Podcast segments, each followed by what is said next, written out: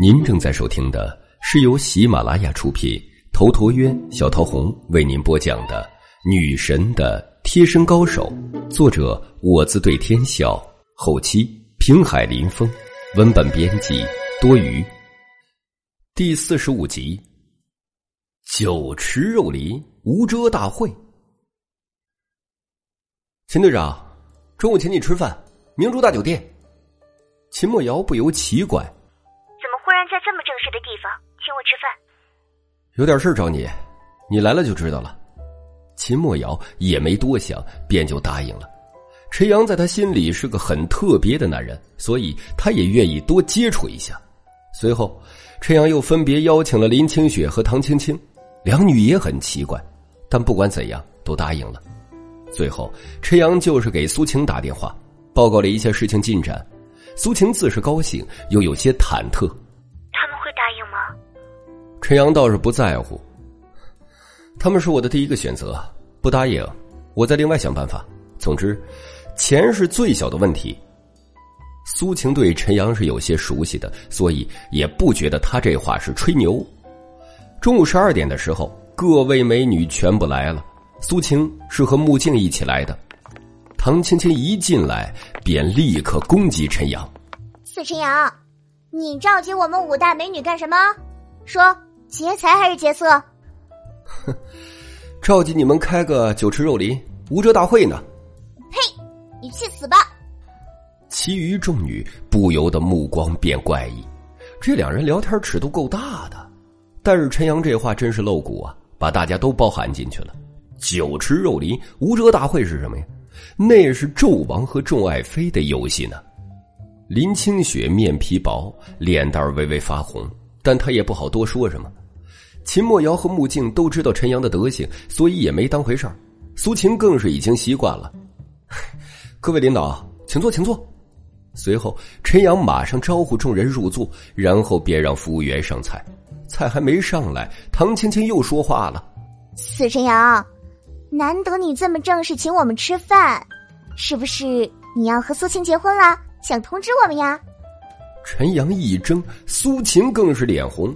陈阳随即应变很快，我倒是想有这美事儿，可是晴姐不肯呐。苏晴是天鹅，你是癞蛤蟆，劝你就别多想了。他一直都是喊苏晴的名字，也不喊晴姐，其实是有些看不起苏晴，同时也是因为有些吃苏晴的醋，只是他自己都没有发现罢了。陈阳呵呵一笑，也不跟唐芊芊多说。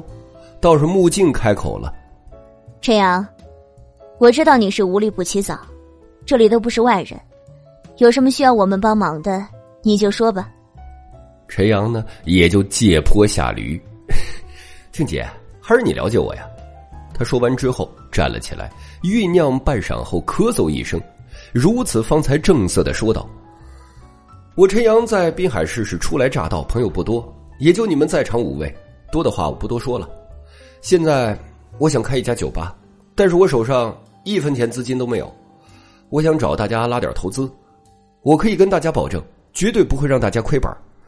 如果信得过我陈阳的，我感谢；如果不愿意投资的，我同样感谢。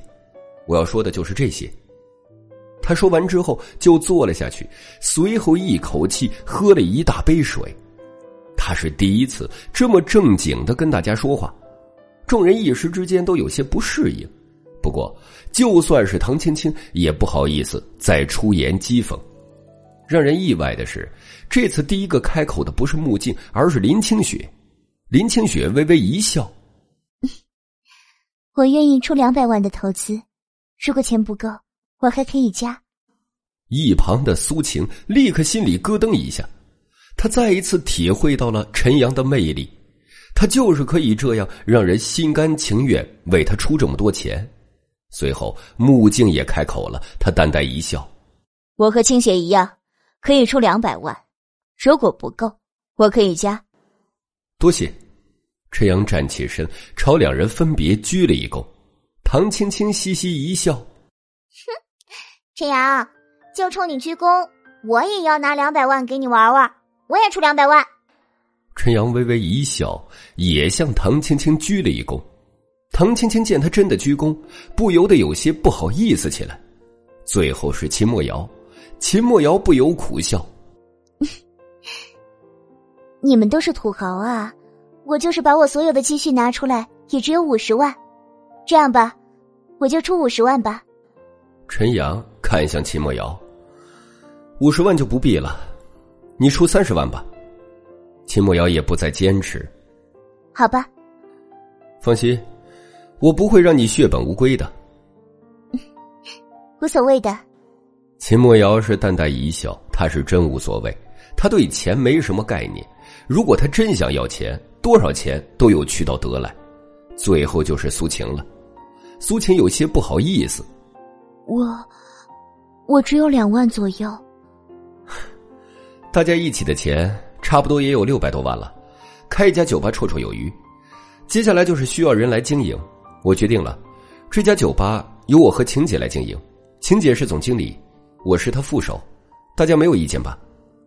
到了此时此刻，众人总算明白了陈阳为什么突然要开酒吧了。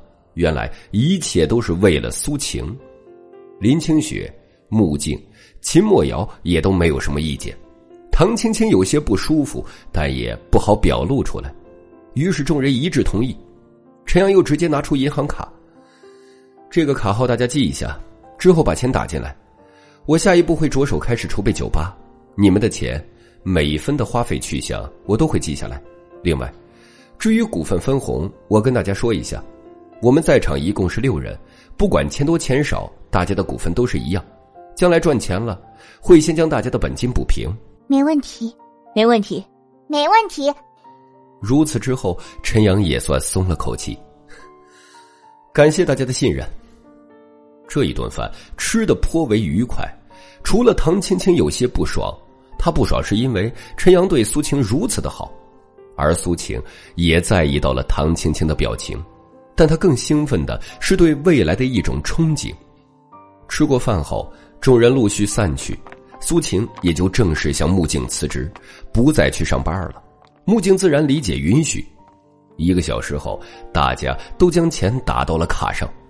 陈阳和苏晴始终在一起，两人去银行 ATM 自助机上查询。当苏晴看到那余额上一连串的零时，他觉得不真实到了极点。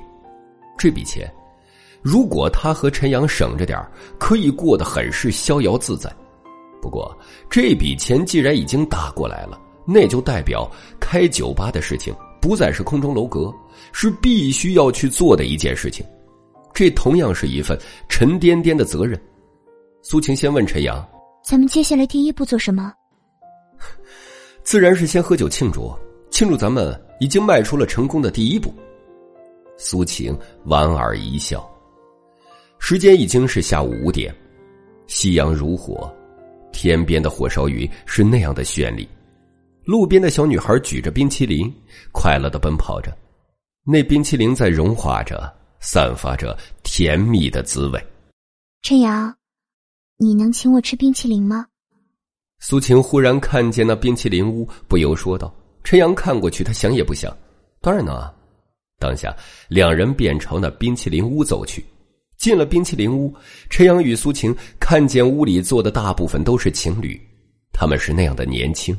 而且充满了活力，在屋子的最上方有一面很大的镜子，苏晴抬头就看见了他和陈阳在镜子里展现的模样。他突然发现自己的脸色红润，就像是十七八的小姑娘，而陈阳是那样的洒脱不羁。两人站在一起，居然很是般配，就跟那些情侣一样，没有一丝丝的不和谐。苏晴莫名的喜悦，欢喜起来。陈阳倒没注意这些，两人找了位置坐下，随后各自点了冰淇淋吃了起来。苏晴已经记不清自己好久没有吃冰淇淋了，他吃的是那样的欢快，这样好像是回到了年少大学的时代一般，好像这些年所经历的失败不存在一般。苏晴又想到了什么，问陈阳：“对了，你说要经营酒吧，你有经验吗？”“呃，我。”我没经验啊，苏晴不由得吃了一惊。那你保证说不会让大家亏？没经验可以学嘛，怕什么呀？胆大心细，创新错不了他。他就是这么个信心十足的人，做什么事儿都不会怯场害怕。苏晴见他这么笃定，又想到他的特殊身份和手段，便又心中安稳了。晚上咱们去酒吧一条街考察考察。好。夜幕降临，天上繁星点点，整个滨海市都沐浴在灯火之中，万家灯火辉煌璀璨。海边吹来了闲适而宁静的风。酒吧一条街是滨海市的特色街。来滨海市旅游，就一定要到这酒吧一条街来，在这里你可以收获爱情，同时，这里还是一夜情的圣地。酒吧一条街，靠近海边，这里的空气全是海风的味道，偶尔还能听到海潮起伏的声音。在海边游玩累了，再到酒吧里喝上一杯酒，和看对眼的女性去隔壁的酒店来一次友谊赛。这是非常舒服惬意的事情。陈阳开着夏利车，载着苏晴来到了酒吧一条街上。本集已经播讲完毕，感谢您的收听。喜欢请订阅此专辑，更多精彩内容，喜马拉雅搜索“头陀渊讲故事”。谢谢。